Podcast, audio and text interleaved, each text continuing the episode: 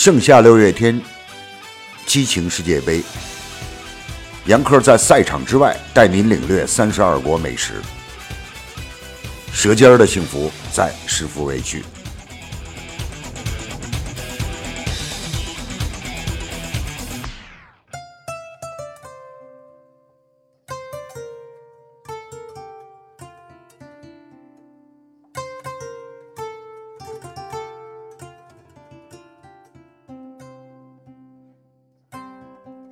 不知道是不是俄罗斯纬度太高，气温低，导致这届世界杯已经多次爆冷。那天德国输球后，有网友解释道：“这不怪德国队，要知道德国在莫斯科就没打过胜仗。”这不能不说是一句玩笑话。其实说到爆冷，我们应该清楚，进入淘汰赛后，谁对谁很重要。那么强队更愿意把选择对手的权利牢牢掌握在自己手中。所谓爆冷，或许也有战略因素。小组赛第一轮最后一场比赛，再次出现了戏剧性的场面。两名波兰队员帮助塞内加尔获得了两粒入球。比赛到三十六分钟，塞内加尔人的一记远射打到了波兰人乔内克身上。球路改变，守门员只能眼睁睁地看着皮球飞入球门。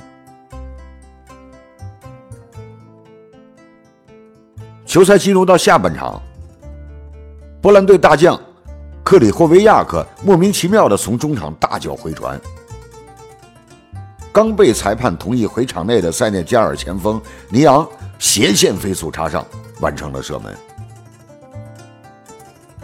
塞内加尔的运气还要怎么好啊？要知道，他们整个上半场没有一次把球打到对方门框内。比赛结束以后，网友们在朋友圈纷纷转发一张菠菜的图，并配文“转发这颗菠菜，告诉波兰他们到底有多菜”。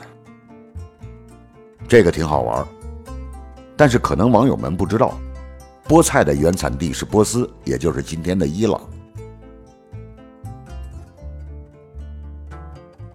十六年前，塞内加尔也有如此好运。那年首次进入世界杯的他们，没有扮演送分天使的角色。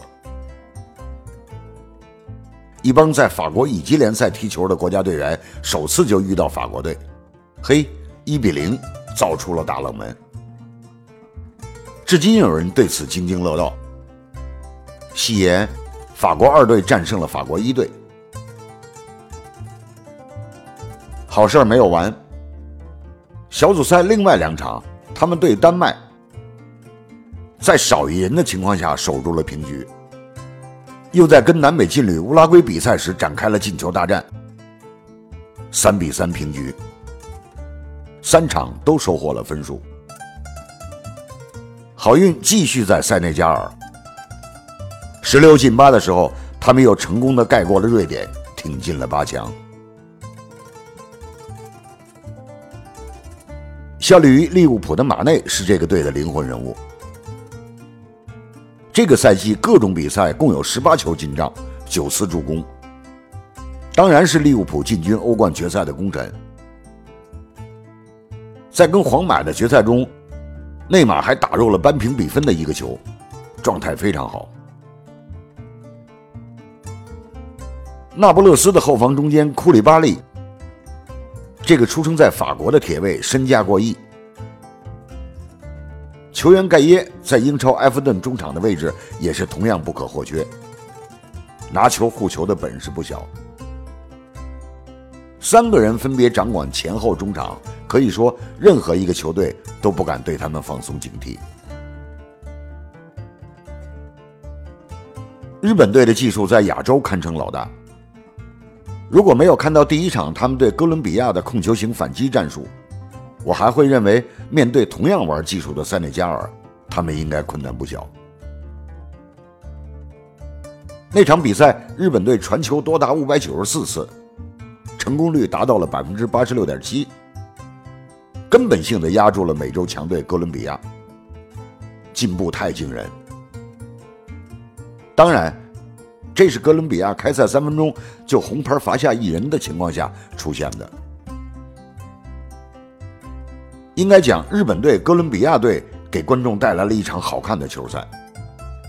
两个球队的技术使用、凶狠的铲断、逼抢、快速的攻防转换，让观众回到了全攻全守时代的球场激情中。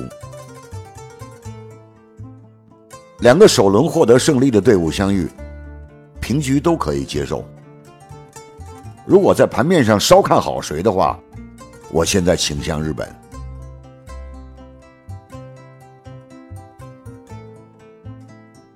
前些年，中国人曾经在塞内加尔普及中餐知识，讲授中国筷子的由来、跟刀叉的区别以及使用筷子的禁忌。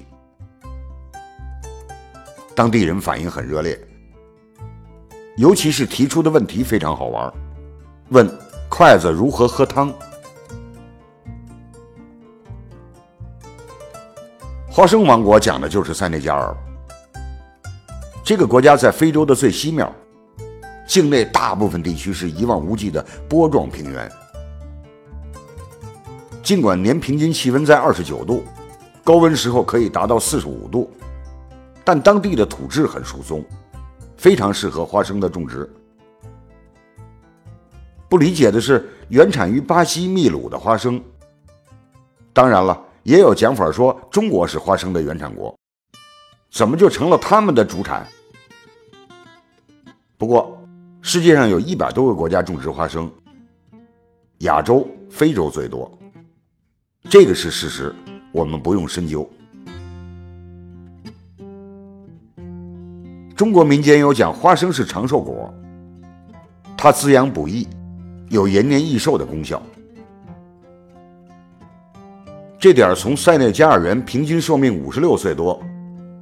比一般非洲国家人寿命长些，好像靠谱。塞内加尔人花生的使用量很大，通常人家做饭，肉、南瓜、胡萝卜放在一起，用花生酱炖。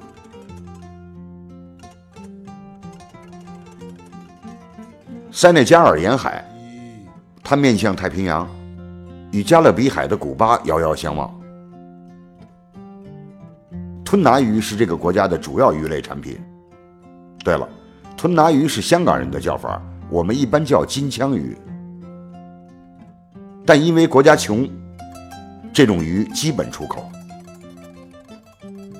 为此，欧盟还跟塞内加尔有限制过度捕捞的条约。一般老百姓对商场里面的金枪鱼是望而却步的，太贵。有些时候，讲食物是大自然对人类的恩赐，食物对人类是公平的。显然，在塞内加尔不是。当然，过去的我们也经常遇到这样的问题。塞内加尔史前就有人类居住，但在这里占主导地位的是穆斯林教徒，这是因为十一世纪阿拉伯人的传入。十五世纪、十六世纪，葡萄牙人、法国人都侵入这里，建立殖民地。加上这个国家的饮食还深受北非摩洛哥、阿尔及利亚等国的影响，它的饮食文化很多元。塞内加尔人同样喜欢牛羊肉，但这里曾经有过比较严重的疯牛病。大概他们使用了十年的时间解决了这个问题。疯牛病国人知道的不少，但其危害恐怕知道的不多。这种病是人畜共患的，吃了有疯牛病病毒的牛肉，人会记忆力减退、焦躁不安、神经错乱。那年塞内加尔战胜法国队后，全国吃鸡。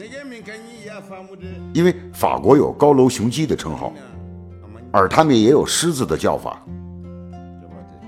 这里强调一下，尽管塞内加尔的鸡满足不了全国供应，但跟世界许多国家一样，为保护本土产业，他们禁止进口冷冻鸡肉。